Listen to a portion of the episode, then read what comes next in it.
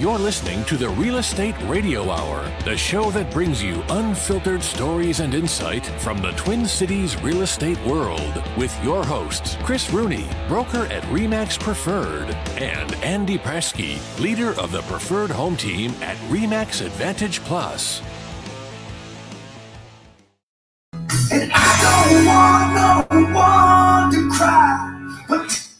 Sorry.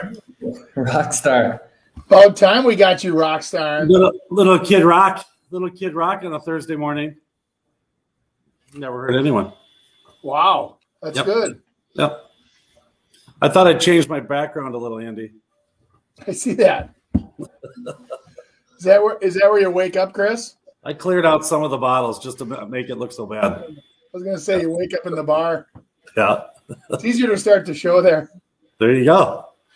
Well, let's do it then. Where's Let's do Nick it. today? Where's who? You hear me? Yeah, where's Nick? You don't I see him? finally got back to Bologna. It feels really good to be back in Italy. Just it's the little things. I was telling Chris that I hung my clothes on the the dryer, you know, outside. I'm gonna walk to the supermarket today, make some pasta.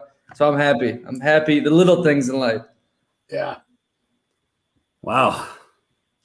But Andy, you sent me a lot of emails, and I got some stuff we can go over that's kind of happening in the market. Here's the Oh, first cool. one. This yeah, is this- I don't think this is any surprise. But it's actually it's it's interesting, Andy, to actually see it on paper. You know, because this is what we've been talking about. I mean, there was a steady decline in 2020 on listings, and it was going down. Uh, and then we kind of we kept the trend up a little, and now it's starting to kind of rise up, but it's still under where 2020 was. Exactly. Yeah, we're, So- we're climbing. We're getting a little better. I think you're seeing, you know, some of the uh, some of the reports on the in the media kind of showing that exactly what this chart shows is there's a little more inventory on the way.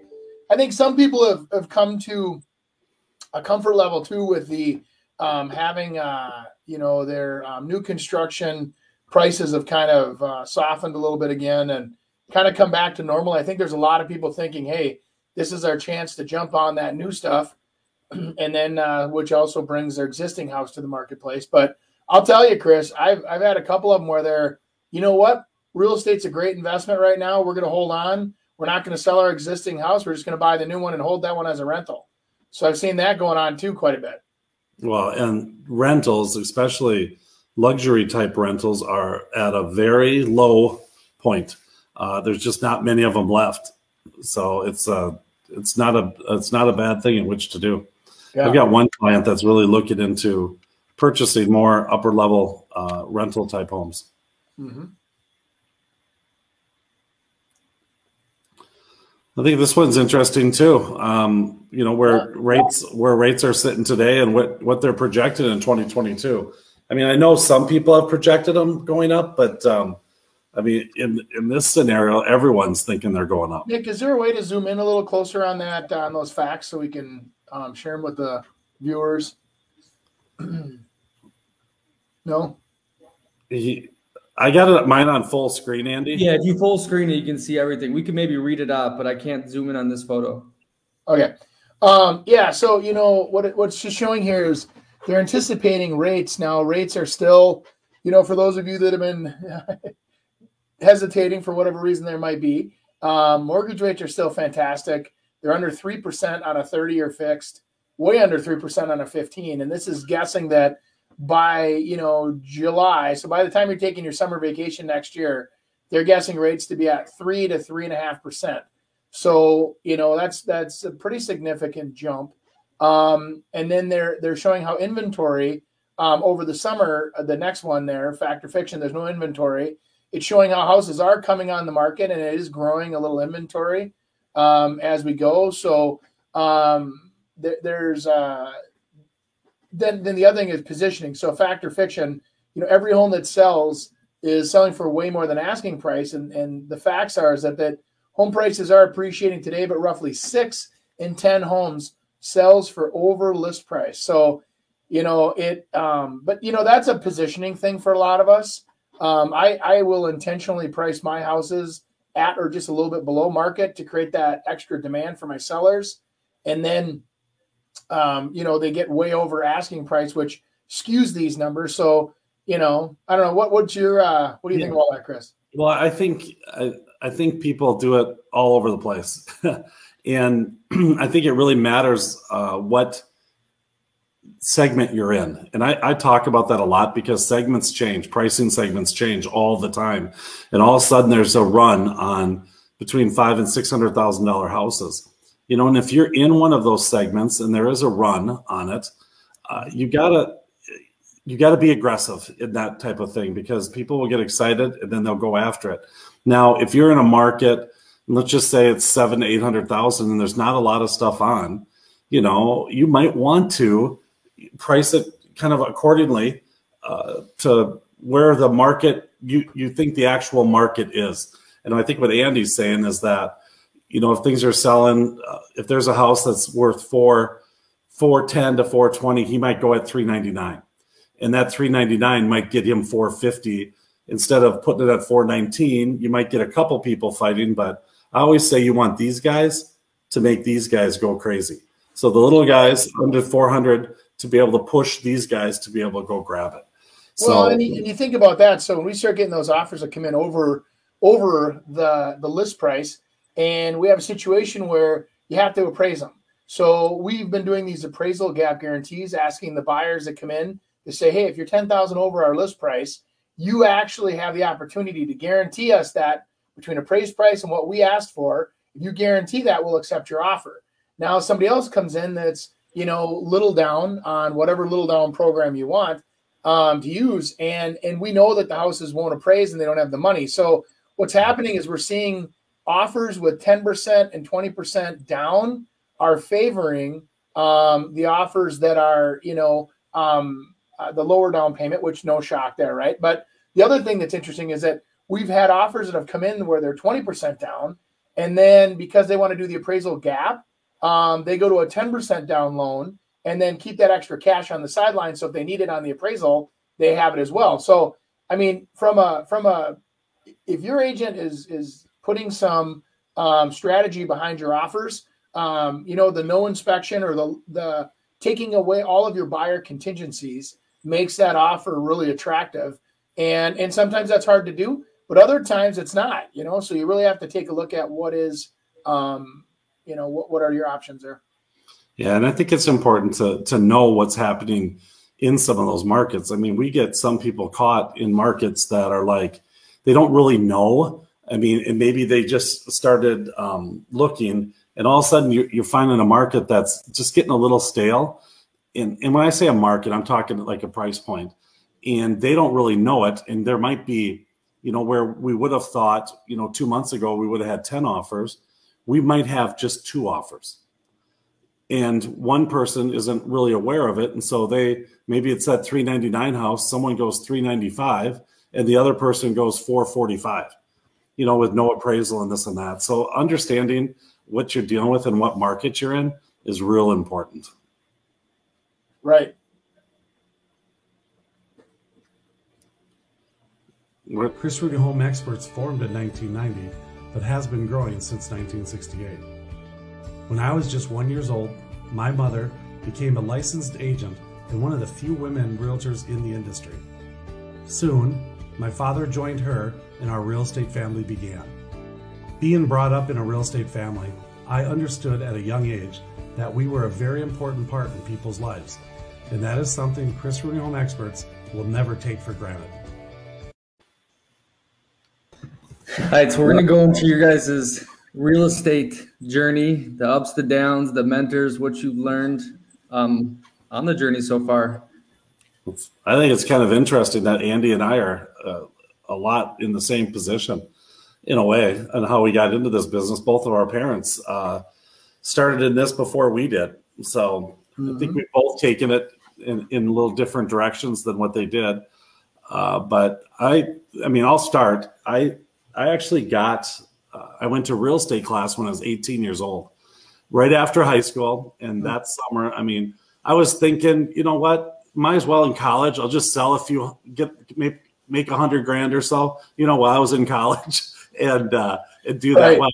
That little that partying thing kind of took over, so that delayed my licensing until I was 23 years old, and then that's that's when I ended up getting uh, licensed after uh, right after college after my five year uh, degree, which actually took seven years. I'm just nobody knows that, but uh, there was one class I missed, but I had to use all, all of that. But I did graduate, and um, and then started getting into real estate. How about you at the beginning, Andy? You were you were doing landscaping, right?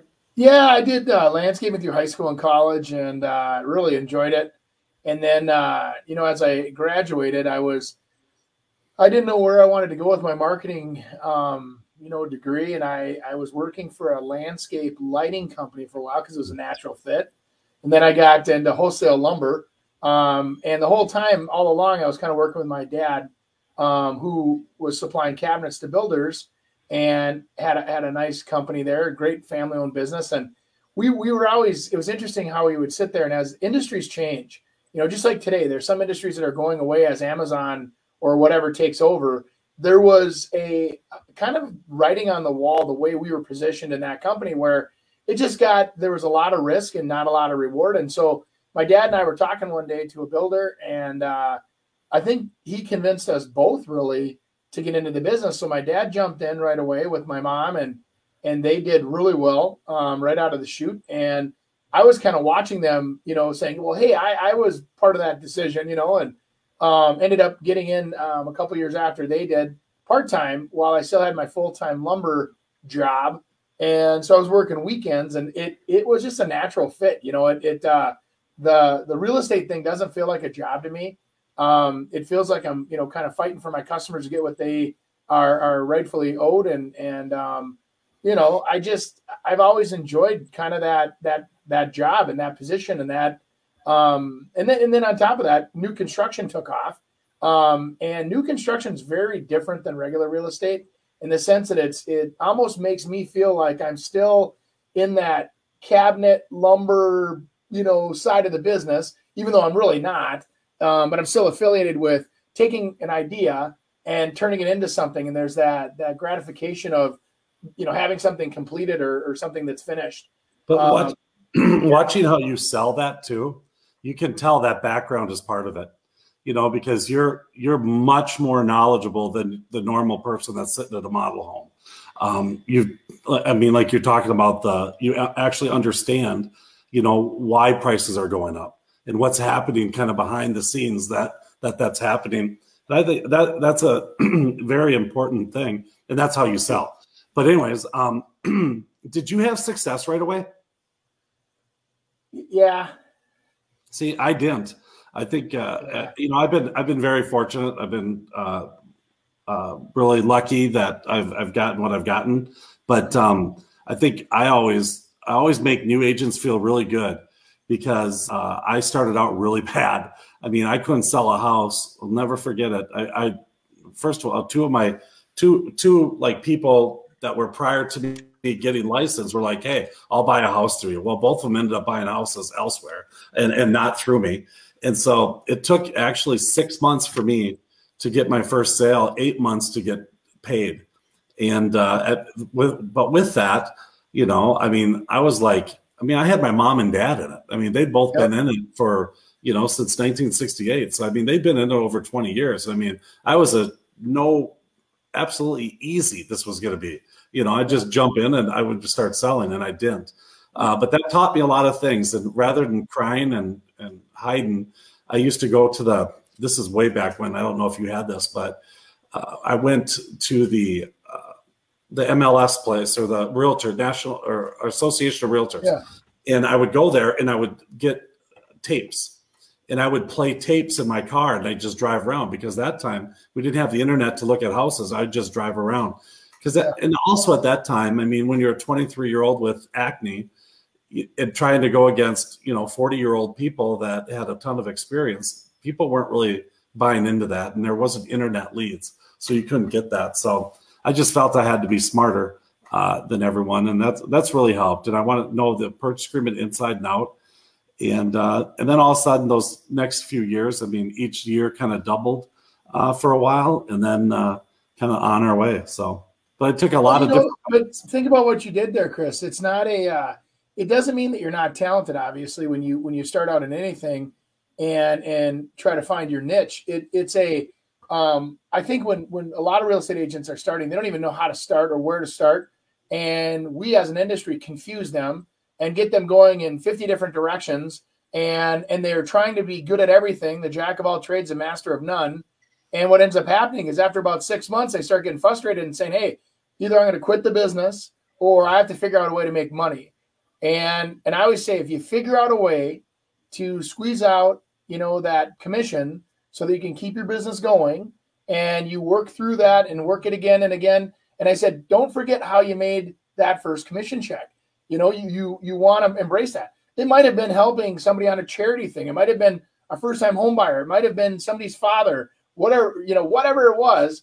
And and focusing on those people that care about you and you'll you'll be surprised that i think chris like like in your situation where when you focus on everything you, you get a little bit of nothing when you focus on the people in your sphere that care about you they're the ones that'll reward you the first so that's how you can get your start is really is is is that friends and family network but you can't make any mistakes i mean you have to have partnerships so that's why i think teams are so important when you're new in this business nowadays because let's say you have Chris Rooney as your team leader, and I can go to Chris and say, Hey, Chris, how do I do this? Or how do I do that?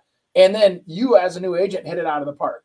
You know, and that's that's one of the things that I think a lot of agents think, oh, I don't need anybody. I'm just going to jump in. Well, every profession, from electricians, plumbers, doctors, you name it, they all start at a lower ranking. And I don't understand why real estate agents don't have this, where we have our journeyman and then you become a master or you become a whatever. And our industry has never done that. And I think it needs it because, you know, if you went into a situation where you say, listen, here's somebody with less experience, let's call them a, you know, a, a real estate beginner, whatever you want to call it. And they they will charge you less. They may charge you only 50 bucks an hour on an hourly scale versus the master electrician's at 150, you know, or something like that. So you pay for experience. And and maybe your real estate transaction doesn't require, you know, $150 an hour experienced person. Maybe it's just get it done for 50 bucks an hour. And but anyway, the long story short is is that our industry is um we need people to focus on what they're good at and stay at it. You'll figure it out. Um, and if you can't figure it out, go to somebody that has figured it out and ask them what they did. You know, I don't know.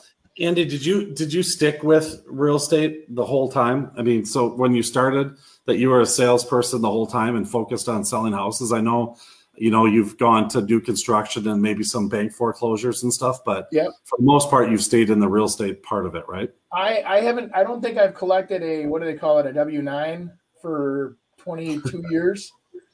Isn't that Is that it is? W W nine. Don't even remember. W two? Isn't it W W two, two? whatever it is. Yeah. um, I've I've been self-employed for 22 years. I rely on myself, um, and have for for 22 years.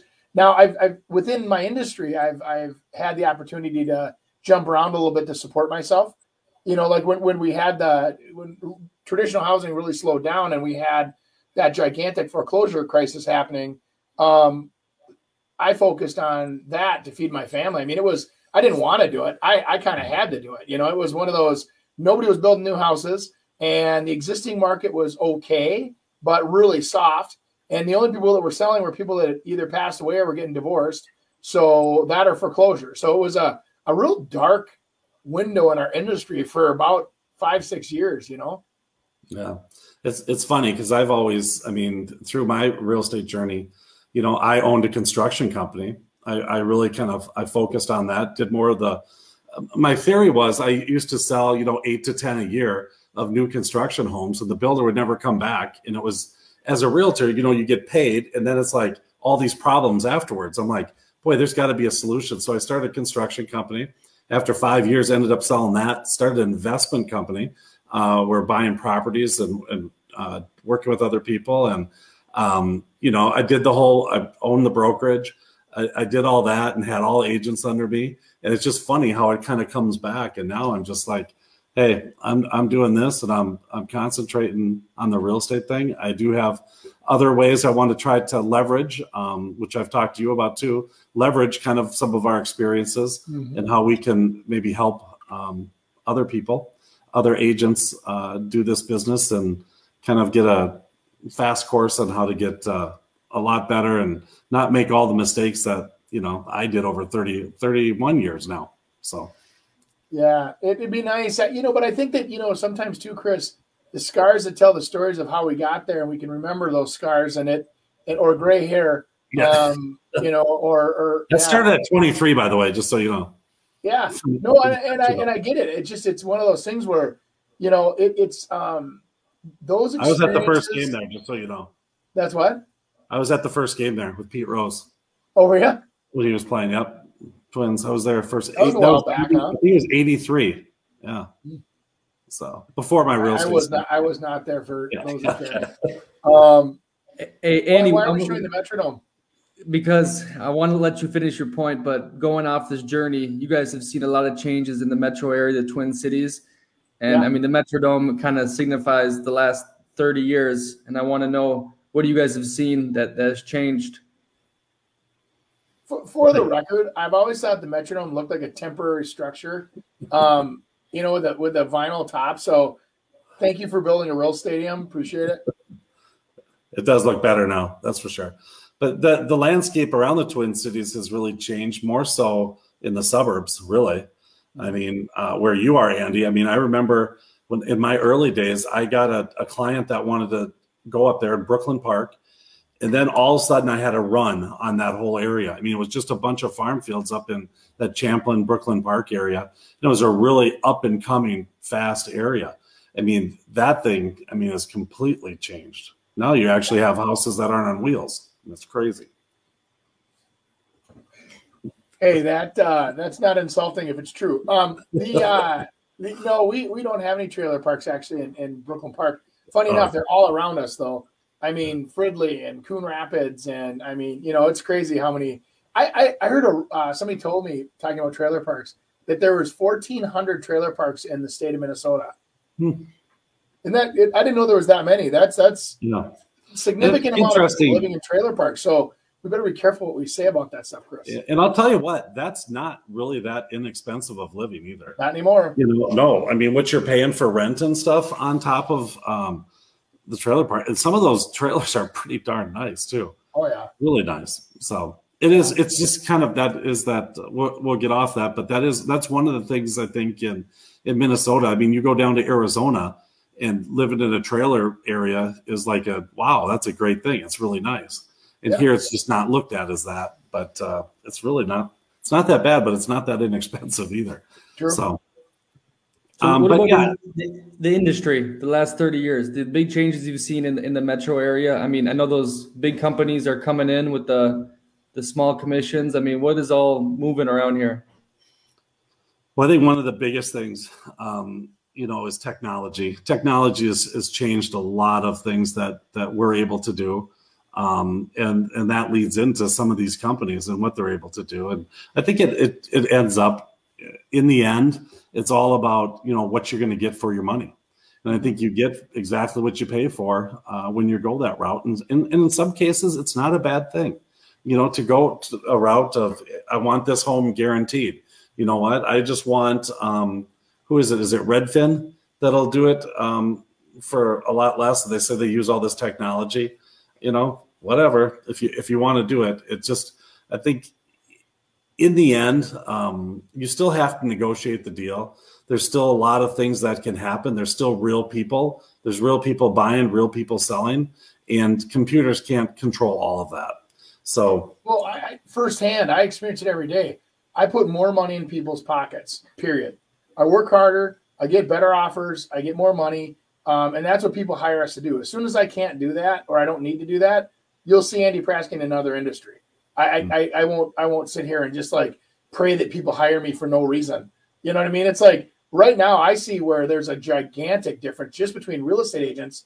And the problem is, is that just like I was saying earlier, our industry doesn't have a ranking system. So everybody thinks everybody's equal just like the ad on the commercial. Well, you're going to save thousands in commissions, yes, but you're in your pocket. What if you're forty thousand dollars less because you hire some idiot that doesn't know how to price a house, and you know, and they lose your money, or in the negotiations they lay down like you know, like wet grass because they don't know how to negotiate. Or what about you know, in a new construction build, knowing what the hell you're doing, so you know what to ask for when you're with a with a builder or what anticipation of expectations you have. I mean, there's so many reasons why you want to have a consultant and not just somebody grabbing a commission. And I think that the apps, because all the apps and the, the technology can do is offer their technology. They don't have good humans behind it because nobody will work for free. I mean, I don't really want a real estate agent working for me that's making 12 bucks an hour. I just don't. You know, yeah. I, I, want somebody that's a professional. Um, just like, you know, you hire a good attorney or you, you need the best doctor for the surgery you need or whatever. The, there's always going to be a need for a good um, consultative, um, you know, guide us through the process. And then don't be afraid to ask your agent to show you how they're making you more money. I do it all the time. I mean, I hear these guys, you know, doing, oh, we'll do it for a flat fee. It's so misleading because the flat fee doesn't include the other buyer side commission. So all of a sudden, your flat fee of five thousand, I basically sit in my office. You fax everything over to me. I order a three hundred dollar photo shoot. You pay me five grand. What a ripoff! I mean, holy crap! What a ripoff! You are getting screwed when you do that program because you're getting zero representation. Nobody's walking you through anything. They email you the contracts. You sign all the contracts and you still have to pay out 2.7 on top of the five grand, you know, or these guaranteed offers. Yeah, they're guaranteed. They're guaranteed to be low. They're guaranteed to be less than what the market will demand. I mean, nobody's putting a marketing campaign behind you when you go to one of those people and they give you one offer. How do you know that there's somebody else around the corner that'll offer you 50 grand more? You'll never know unless you hire a real estate professional. Nick, why didn't you do Andy's rant? That was my rant. It's over. Yeah. You know, I was going to say another thing. I got condominiums is another big thing. I think lifestyle living uh, is another thing that's changed over the past 30 years. And, um, you know, it, we never had, I mean, you see some of the older condominium buildings, they're all kind of took the place of an apartment. And now with how they've created them, I mean, they really are, are homes, uh, you know, for more than one person to be able to hang in. And so I think that's another uh, big thing that has changed. Obviously, townhomes are a thing that, you know, evolved really over the last, I mean, for the main part, over the last 30 years. And I think that has to do with um, cities. And the, the bigger the population gets, uh, they get more density, and builders can put more houses up and make more money if they get uh, more density, like a, a condo or a townhouse. So I think those are with with our twin cities growing the way it is, and the economy has always been pretty darn good. Um, and then as we we kind of move out, the luxury homes uh, have become more and more for sure as well. Yeah, I, I think so as well. I think that there's, you know, you've also had a um, an interesting you know growth pattern over the years where um, I've I've observed this, and I'm sure you have too, Chris, where all of a sudden you know gas prices go up to four dollars and fifty cents a gallon and now that house up in Zimmerman or Cambridge isn't as attractive, and mm-hmm. people want to move back down into Andover, Coon Rapids, Blaine, you know, and and there's a migration of people moving closer.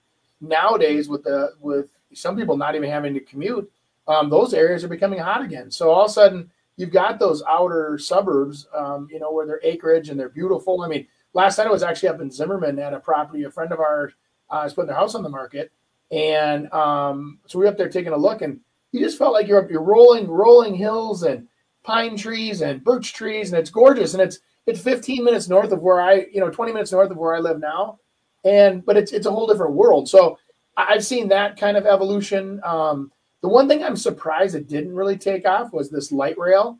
Um, you know when they were doing the North Star corridor and running that line up to Big Lake and I thought God you know here you could have a, a normal job you know jump on the train not have any transportation costs other than you know six bucks a day for train, and you know, and you're gonna have people living in Big Lake and and running all the way downtown, and then all of a sudden downtown all of a sudden becomes the area that everybody's mass exodus out of downtown, except for a couple law firms. I mean, it's it's really interesting how that over 30 years the cities continually changes and shocks me year to year what happens. And I I think that the big thing, you guys, is that um, you know having good schools has been the one consistent thing I've seen where good school districts that take care of their schools, um, keep in demand. People move there. People with families move there. People with families have money, um, you know, or they have to make money to survive, and they, you know, buy goods and they buy clothes, and they, you know, they're good for the economy.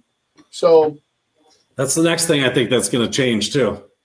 I think people are really trying to find different alternatives for school. I mean, it's it's crazy. Um, uh, you know, and and you can't do that. I mean, the state um, gives you so much money per student, and if there's a big exodus out of there, those those schools and the, even the good school districts that are the really good ones plummet. I mean, we saw that in, in Minneapolis. A lot of those schools didn't have the funding, you know, to be able to kind of be aggressive. And they started saying, hey, you can go transfer to any other school that you want um, out of there. And then and people did it. So I think that's another thing that we're going to find out uh, the whole school uh, thing. And I think sports, when you don't have enough money, because a lot of people go to schools um, for that, you know, the activities and and what whatnot.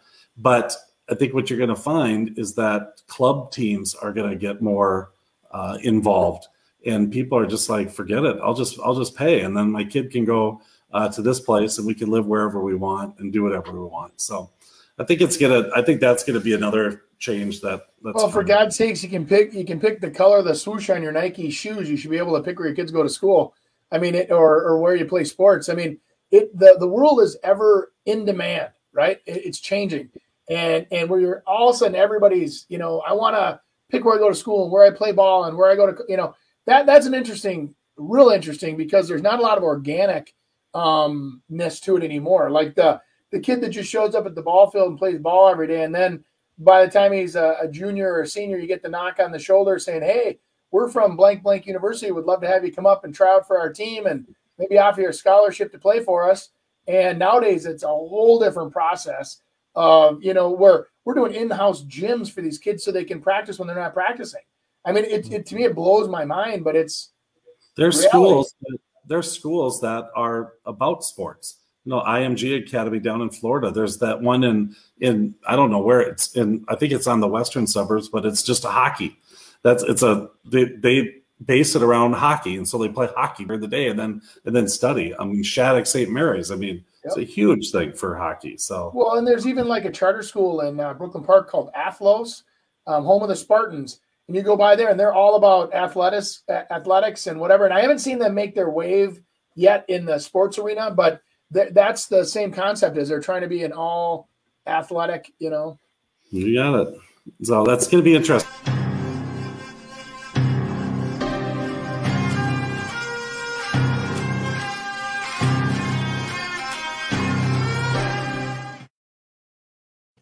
Andy's so much better at ranting, I think. I think our whole show's kind of been ranting today. I know. Signs of a bad lender. Uh, I think we all run into them. Uh, I think the first sign of a, a, bad lender for me is that I've never worked with them or their company before. And not that that's it's just it's a sign that I want to then check check on and make sure that they are um, legit and, and they know what they're doing and they've done the the pre work because there is I mean there's companies I haven't heard of and the lenders are absolutely fantastic. But if I haven't uh, dealt with them, because the problem is is with from an agent standpoint or let's just say that other agent hasn't worked with them. We're working on one right now that uh, the closing's been delayed now the third time. And it was kind of a different program, but it's like, I mean, it's just, it's not good. We had another one earlier this year that we don't think the lender even did um, the the back work, uh, even ordered all the stuff until the very end. And it was just like, what what is going on here? And you, you stay on them but you can't help it if they're lying to you. So there's ways in which to check on lenders as well. Um, they do have their little number on the bottom, so you can actually put that number in uh, at the Department of Commerce and find out if there's anything that's against them as well. And I think that's uh, uh, an important thing in which to be able to do. Well, it's a it's interesting to me. Like when I I'll meet somebody for the first time, they're like, "Hey, we've got a uh, a lender buddy of ours. He's you know, and we're approved for five hundred thousand. And and then for me, what what my customers don't realize I'm doing is I'm, I'm checking the lender by asking, so did they actually get a copy of your tax returns yet? Had are there any are they aware of all your house payments and your car payments and your child support or your whatever? Have they have they asked you those questions? Have they verified your income? Have they called your employer yet? And they're like, well, no, none of that yet. So so they don't have an approval yet or the letter. They have a looks good letter. And and I'll tell you what, a lot of these lenders get people brainwashed or a lot of that what's been driving me crazy is these non-traditional lenders right now where you have families that are islamic and they don't believe in paying interest and they only will pay profit So they're structured basically with hard money lenders. And these hard money lenders, when you're doing it that way, they don't have the same rules of financing that, you know, I mean, these some of these people are paying almost illegal interest rates in, in the name of their religion. And it drives me crazy that these people are being taken advantage of. I I sit there every day and I look at some of these files and I go, my and then those non-traditional lenders don't really care if you like it or not. They're waiting for funding or they're waiting for whatever, or they're ordering appraisals three days before closing. And they don't care because they're not regulated. Regulated is a key thing by by any anybody um, per se. And so you know the they're they're kind of like a credit card company. You know they just can't do over twenty eight percent interest or whatever the you know. Um, and everybody's LLC. So then when they're an LLC, um, they don't have personal lending. Anyway, I'm getting off on a tangent there. That that's something that as a buyer, I really want you to take a look at um, all of your options that are out there. Make sure that your lender is running you through the hoops on the front end. If they're not, if they're not stressing you out, asking you for stuff, then you're not ready to buy. So you know, get all that stuff done up front, and then um, if that's all done, and then they say, here's the rules and the terms, uh, and and, and um, this is your rant, but I'll tell you what. The other thing, approval letters. When these approval letters come out and they don't actually have the dollar amount or they don't have the address, go back to school and find you know somebody else to do your job because I'll be honest with you, these lenders that are so lazy and they're so fat and full of money right now because everybody's refinancing. And Chris, mark my words on this. How when's the last time a lender even called on you as a real estate agent? Has it been two years? Weird. Everybody's yeah. refinancing. They sit in their offices eating their cheeseburgers, going, "Yeah, let's refi ya." Yeah, you know, all these lenders. I'm making fun of them, but I'll tell you what, they're fat and sassy. They don't work hard right now. Not all, but most. And and I'll tell you what, when the market changes and rates go up and people have to fight again, I can't wait because I hope half of them disappear. well, it usually happens. And same with realtors, they do. And it, Rudy's right. rant is it's just the name of the segment. You can rant because you're very good at it. But I was going to also say something that I think um, we we run into a lot in where we don't get that perfect pre-qualification letter. And the reason is, is because sometimes buyers are saying, you know, I just want to see it. I don't know if I'm going to get excited about it or not. And then all of a sudden they do. And then at that point, you're kind of kind of behind the eight ball, and you got to get a lender to kind of look at it really fast. That doesn't mean they're not a good buyer or that they have a bad lender either. Uh, but it just kind of depends on the case. And I, have shown many, many homes with people that we don't have pre-qualified per se. Now we know pretty much they're going to be able to make it, and I've I've never really showed people houses that they can't afford because I think in the end everyone kind of knows. It's just like when we go to their house and list it for sale, yeah. they, they all kind of know how much it's worth because we have so, many tools out there. You're right, and I and I I, I don't I mean to and, and not every time is the lender's bad, but I'll tell you what, I think in this refi market, they a lot there are a lot of what they call, you know, loan officers that can literally sit in their office, the phone rings, people want to refi, they make money, and the business is coming to them. When you have to start being proactive and professional and going out and getting the business, like when you're working with real estate agents and saying, Hey, whenever you have a customer, I'd like you to refer them to me. This is what I do to earn your business. I'll get you pre-qualification letters that make sense. I'll make sure that by the time you take your clients out, they're actually going to be pre-qualified. That's why agents will refer some lenders. There's no financial kickback there. It's illegal. What they're doing is they're making the, the real estate agent's job easier by making sure that buyer is completely qualified and ready to roll um, and, and take advantage of those deals. But Chris, I wanted to bring this up. So let's pick on real estate agents uh, on this rant as well. So two weeks ago, I had a listing of mine that sold. We had 90 showings in two days. We had 20 offers that came in on this property. Out of 20 offers, and I'm not joking with you, how many of them do you think did not have the purchase the purchase price filled in on their offers? What? I want an answer, Chris. I want to, I want to, I want you to tell me how smart your industry is. Zero, uh, zero. Better. They better. Uh, no, Chris, it was four. Four. And when I'd call these agents just out of sheer human curiosity, I'm like, why the hell did you not fill out your purchase agreement? And they go, well, we said that we would go $2,000 over the highest and the best. And, and we just want you to fill it in and be comfortable. And I said, so when I say highest and your best, I want something in writing from you that my client can sign and seal the deal. I don't want to counter you because now I'm countering you in multiple offers and I'm not going to do it. Right. So, from a sheer protect my client perspective, I want to send you a signed agreement back saying, Congratulations, you guys won highest and best, and we're off to the races. We took an offer that was probably $10,000 less, had more money down, no inspection, all the, the T's were crossed, the I's were dotted. And that agent someday, um, I will bring them on the show because I thought they did a fantastic job of representing their buyer and and getting the offer in on time and having everything done properly that made that offer look great. Well, Andy, you hit on something really good here that it's not always about how much uh, how much over someone's willing to pay you. It's how much you actually get at closing. And sometimes you don't get that highest offer and it falls through and you kind of kind of put it back into play again. And that's a huge thing. When you get into multiple offers and have 90 showings and 20 20 offers there's a thing called buyer's remorse. And the more contingencies you give that buyer to be able to get out of it or you know they're they're trying the whole you know hey i'll give you 10000 more than whatever each offer and all that kind of stuff.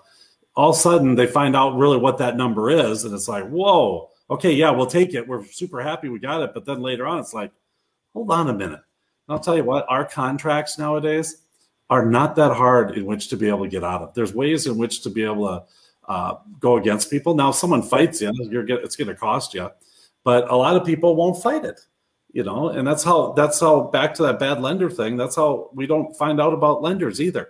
People are so relieved that it just closed and it's done and they don't even want to remember that headache they don't go after that lender either.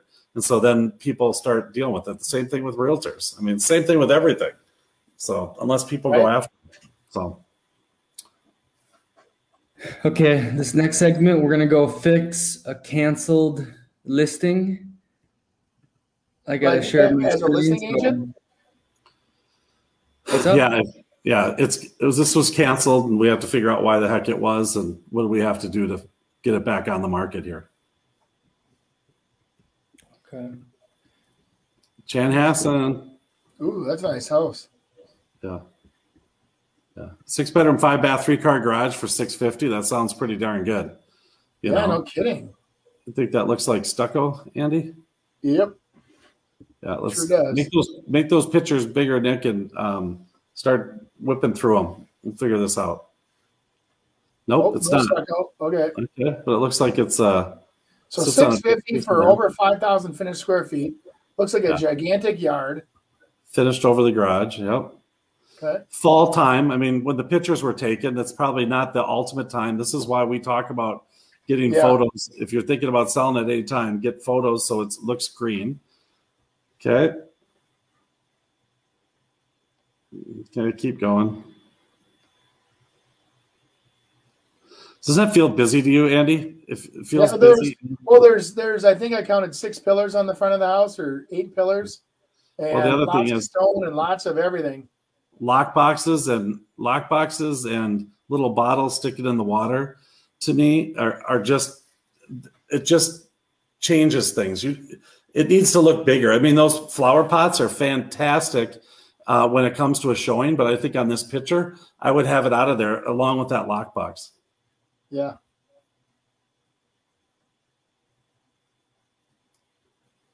I think I think uh, twilights in winter and fall are always good things. It, it, usually puts the focus on the house rather than the the, the trees that are bare right now. Mm-hmm. Hey, do you do you at all feel confused, Andy, when this was listed?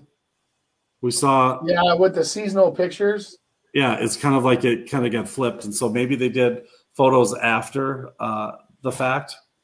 Yep. You know, like some, something was wrong in the meantime. I think this one, if I remember correctly, started at 689.9. And I think it canceled at 654.9. Seems like a lot of house for 650. Yeah, I mean that's a good looking inside. I mean that's updated railing uh, for for the most part. There's yep. iron with the wood.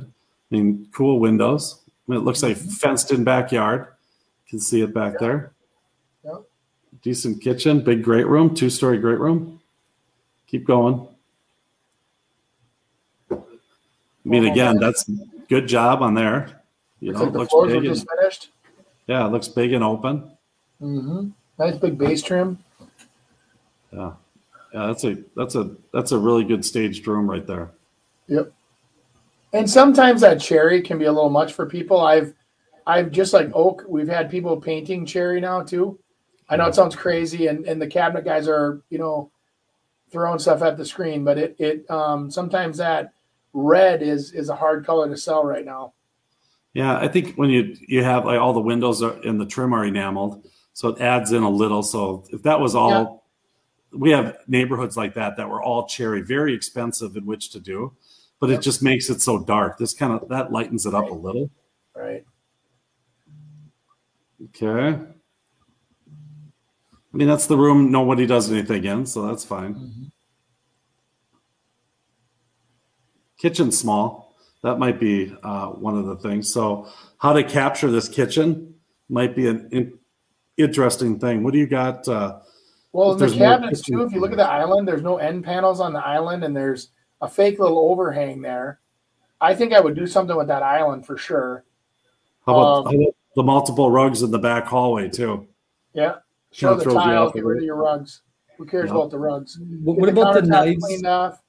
The knives, the yeah, the coffee machine, the towels. Don't you say you want to get rid of everything to make it as big Get as rid of the towel hanging on the, the thing.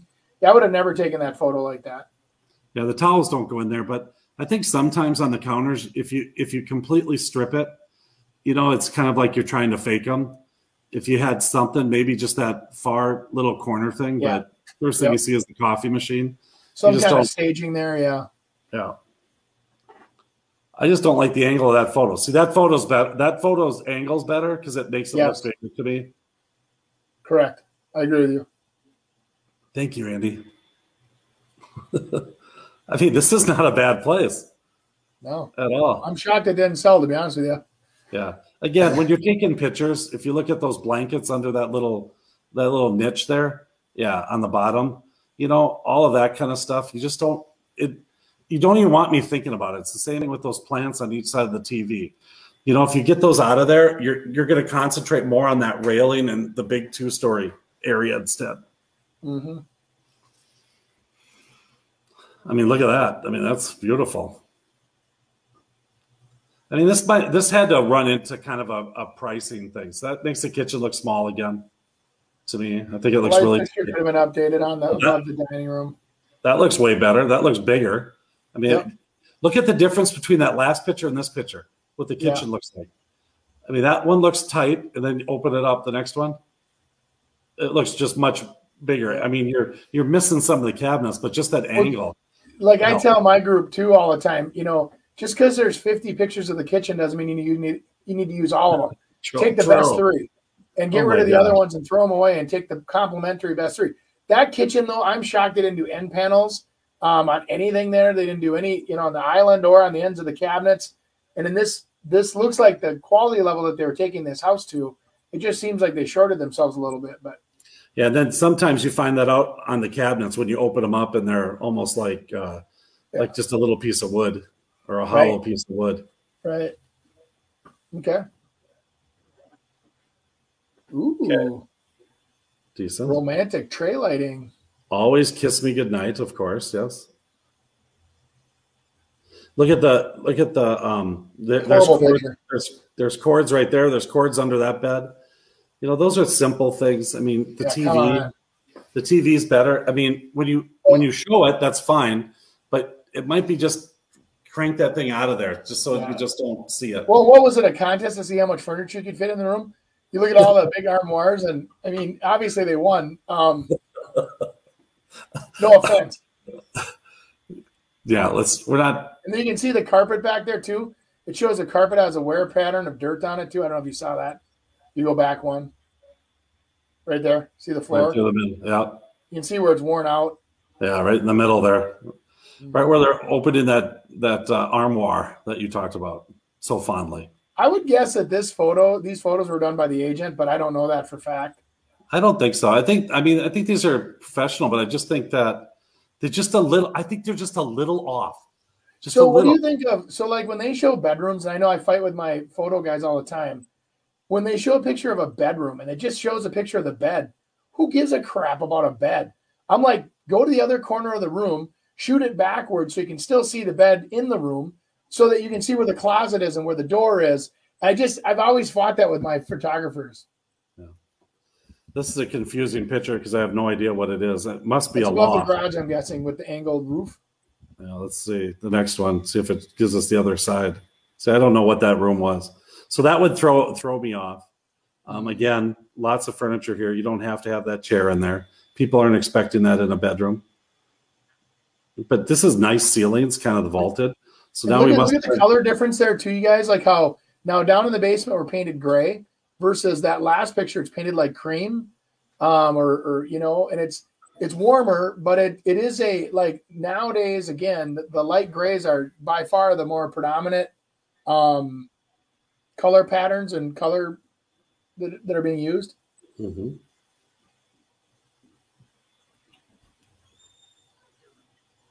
Okay, so now we we went to the basement. Now we went back up to the upstairs. So and that's the confusing. drape shut. Yeah, the drape. Yeah. There's no way these are professional. Okay, There's now now you're back in the basement, wet bar. yeah, we're back to the bar. I That's a nice little. Well, it's a full kitchen, really. I think this one ended up just being priced too high at the beginning, and then people started questioning it, like we're doing. I mean, for the most part, this is a it's a very nice house. Yeah, you know, and that that should sell all day Well, long. Well, we're just picking on it because we're looking for something to talk about here. But I mean, it's a very nice house. yeah, Yeah. The pig bird. but again, a lot of extra chairs in this house that you probably don't need. I mean, that's nice. I, don't know if that's the lower bath, if it is or not, because things have been going from upstairs to downstairs, and I don't know. So it's it's just hard. It gets confusing, and when people get confused online, they just usually kind of say, "No, forget it. We won't do it." I'm gonna guess this is the downstairs bathroom because it doesn't have a window. But Downstairs again. Okay. puzzle people, huh? Yeah. Hey, we've already seen this photo, but it's in the same rotation. This happens sometimes. Yeah. okay. So that Yeah, that'd be the one I'd skip, yeah, the guy you probably don't want to have that in there. right? Here's another th- another picture I wouldn't have had. I mean, that picture I would have had. This one I wouldn't have done. There's no there's no advantage to it. It might be a surprise when you get there.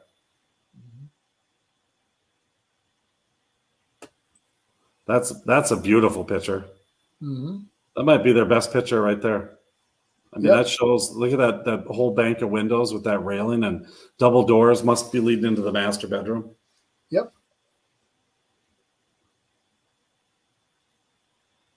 Deck with glass panels. Yeah. Just an unfortunate time to list it uh, because of all the grass kill and stuff. But I think they just was just some of the pictures and the timing and the price on this one. You know, some people will fight you too on a on a full basement lot like that where there's no lookout. It's all egress windows in the basement. But I think they kind of made it like a kid hangout. You know, it's kind of quiet. Throw them down there. Yep. It's- Agreed. private yard. I mean that for six fifty, Chanhassen, this what school district it was either, but um, it's uh, Yeah, fifty six hundred finished square feet. Man, that seems like a heck of a value. yeah, yeah, it's in a good area. I mean, Well, I, I'd redo all my photos. That's where I would start. Um, I'd Yeah. take a, a real hard look at like the the way those photos looked and the way we kind of critiqued our way through them. Um, there there could have been some more TLC by the seller, um, getting ready for the photos. Um, you know, carpets looked a little worn, but see, I don't think that'll stop somebody from showing a house. You know, I, I wouldn't think. so important to do the photos and prepping your house. So, all right, Awesome. Beautiful. It's a, I love that segment. It's very informative. Let's go to our last thing the term of the day an option. Baloney. agreement. Bologna, Bologna or, or option agreement. Oh, okay. Could you not hear me? Yeah, we did. Andy is, I think, making fun of you for something. I don't know what. I don't think I'd ever make fun of Nick. Nick lives a pretty cool lifestyle. Yeah, he does. He does. He, he, He- could he- make fun of us, but we can't make fun of him. And he rubs it into his father all the time. So by just telling me what he did that day. But I don't you know about understand, at his age, he's living a great life. If you and I were wandering around Europe, living in hostels, we'd be creeps.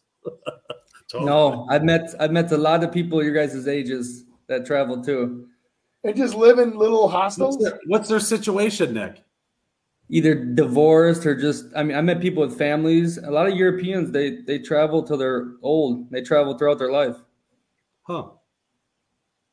Well, me and Andy are going to go on the road. Let's do it, Andy. Oh my god! An option agreement. I know we're, we're Well, you and I, you and I'd be staying at the Ritz and at the uh, Four Seasons, and we want our own private luxury train coach. We uh, we're not uh, we're not bus people. I don't I- think. when I was in Europe, the one thing I just asked for, the one thing I wanted was a, a room that actually had a toilet, a sink, and a shower in the same room. That's all I wanted. It cost me a lot of money to find that. I'll tell you that. Yeah, you you and I are American snobs. Yeah, exactly. And try fitting in those showers. That's not an easy feat. But anyways, Apparently, um, they're littler people over there. Yeah, exactly. They're in a little better shape. But anyways, term of the day option agreement. What an option agreement is, it's uh, it's a amount of money that uh, a buyer puts down to be able to have the option later on at a predetermined price, or how we're going to get to that predetermined price to fulfill it. I think the interesting thing about an option agreement is is that the seller gets that money, they keep it, but they don't get taxed on it until that extra that option's exercised or canceled. Then it becomes income. So you'll find this sometimes on land deals where a developer will come in and say, you know what, I'll pay you $3 million. I want an option, $3 million, but I'll give you $400,000 upfront to have the option to purchase that within four years. Okay. And the person will say, okay, so then you, you typically have the price, but that person can then deposit that $400,000 in their account, do anything they want with it, and not be taxed on it until it actually sells. And I think that's a, an interesting thing for some people um, with uh, tax, maybe tax issues as well. And they're trying to kind of work around, you know, taxable income. You can do it with an option agreement. Now, is advantage to the buyer as well. Sure, they have to pay that money up front, but that land is still that person's. So there's no real cost on it. Then you can exercise that option when you're ready to do You're it. basically getting a very expensive speculation option.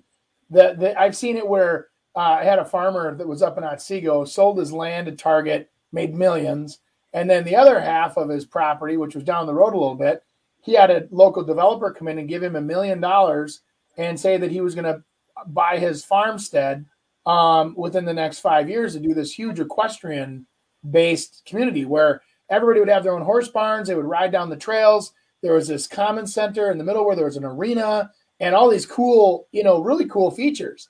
And so this farmer just made out like a bandit. I mean, literally after making all his money off the Target deal, and then uh, came back and, and the developer walked on his option, left him with a million bucks in the bank. Um, it, it's option contracts can be a fantastic deal. Now, where people feel they're leaving money on the table is when you do an option contract on a piece of land for, let's say, $5 million. And then over the next five years, while that option is sitting there, the land goes up to 15 million. That's that's where people feel like, oh, I left money on the table. And but that's why also the person giving you all that money is doing it is to have that option to have that appreciation. And a lot of developers too, uh, the thing that kills them, it's not necessarily that money up front, it's the interest on that land. And so if they can kind of eliminate that and they lose, I mean, we did an option uh, kind of in that whole 2008 area, you know, where we put it on in 2006 and and the it, the value went down to half and uh, left four million dollars option money. Those people got four million dollars and kept their land. Jeez. But they would have they probably would have lost 20 million if they would have gone through with it. So Those are big numbers, Chris. I know It's was My calculator doesn't even go that high. Your You- brain you does though. You guys Oh, yeah. still having fun with the, the parade of homes? How's that going? Yes. Busy. Yeah, it's been good. It's it's it's been really good. So I've been It writing a lot of in the 500s and 600s. That's kind of our sweet spot right now. Not much bigger, not much smaller. Uh, two more weekends. So tonight, uh, Thursday and Friday from 12 to 6, and then same thing on Saturday and Sunday.